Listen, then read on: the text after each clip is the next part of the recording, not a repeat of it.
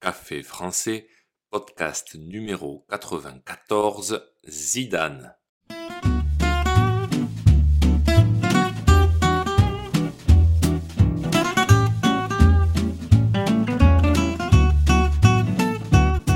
Bonjour chers auditeurs, comment allez-vous? Bienvenue sur Café français, le podcast quotidien pour apprendre le français. Le podcast d'aujourd'hui, j'y pense depuis très longtemps. En fait, c'est une de mes toutes premières idées de podcast. J'attendais juste la Coupe du Monde pour être dans le thème du football.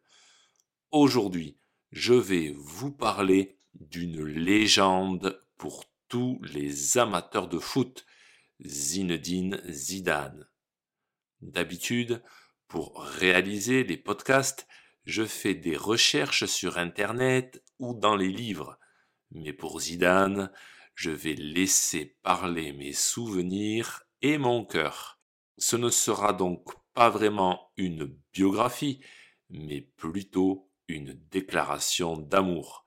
N'oubliez pas que les exercices et la transcription du podcast sont disponibles sur le site internet café français avec gauthier.com.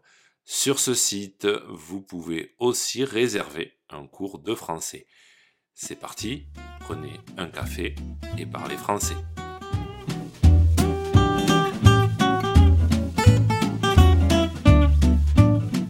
Coupe du Monde 1998, le 12 juillet 1998 très exactement soir de finale de Coupe du Monde. Un jour qu'on n'oublie pas quand on a 10 ans que la Coupe du Monde se déroule en France et que la finale oppose la France au Brésil. À ce moment-là, la France n'a jamais gagné de Coupe du Monde. J'ai 10 ans, je porte le maillot des Bleus devant ma télévision et je regarde le match avec mes parents. Dans l'équipe du Brésil, il y a Ronaldo, Roberto Carlos, Rivaldo, Cafu, une équipe de rêve. Dans cette nuit si spéciale, un homme marque deux buts de la tête, Zidane, surnommé Zizou. L'équipe de France gagnera finalement 3-0 et sera championne du monde. Ce soir-là, Zidane est le héros de la rencontre. Le numéro 10 des Bleus est champion du monde. C'est mon premier grand souvenir de Zidane. J'en ai un autre le soir de la finale de la Ligue des Champions 2002. Cette fois, Zidane a le numéro 5 il joue pour le Real Madrid. Le match oppose le Real Madrid au Bayer Leverkusen. Un partout au moment où Zidane marque un but extraordinaire, une reprise de volée qui finit en pleine lucarne. Alors, un peu de vocabulaire. Une reprise de volée, c'est quand un ballon arrive en l'air et qu'on tape dedans avant qu'il ne touche le sol. La lucarne, c'est l'angle des cages de foot. Quand on met un ballon en pleine lucarne, le gardien de but a beaucoup de mal à arrêter le tir. Le ballon est presque inaccessible. Voilà mes deux grands souvenirs de Zidane. Bien sûr, il y en a un troisième, mais il est très douloureux. C'est son carton rouge en finale de Coupe du Monde en 2006 contre nos amis italiens.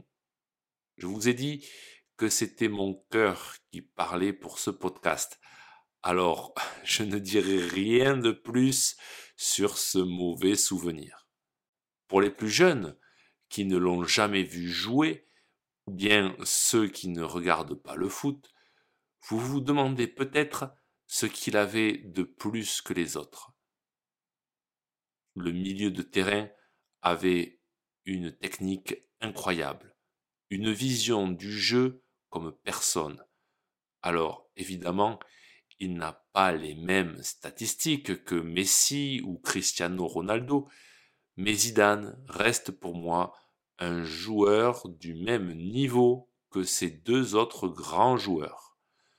Né à Marseille, il aura joué pour l'AS Cannes, les Girondins de Bordeaux, la Juventus de Turin et le Real Madrid, club dans lequel il terminera sa carrière de joueur. Il sera ensuite entraîneur du Real Madrid, avec lequel il gagnera trois Ligues des Champions consécutives.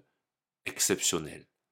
Si ce podcast vous a plu et pour soutenir le projet, n'hésitez pas à consulter les vidéos de Café Français sur YouTube ou à me suivre sur les réseaux sociaux. Vous pouvez aussi me retrouver sur le site internet caféfrançais avec A bientôt chers auditeurs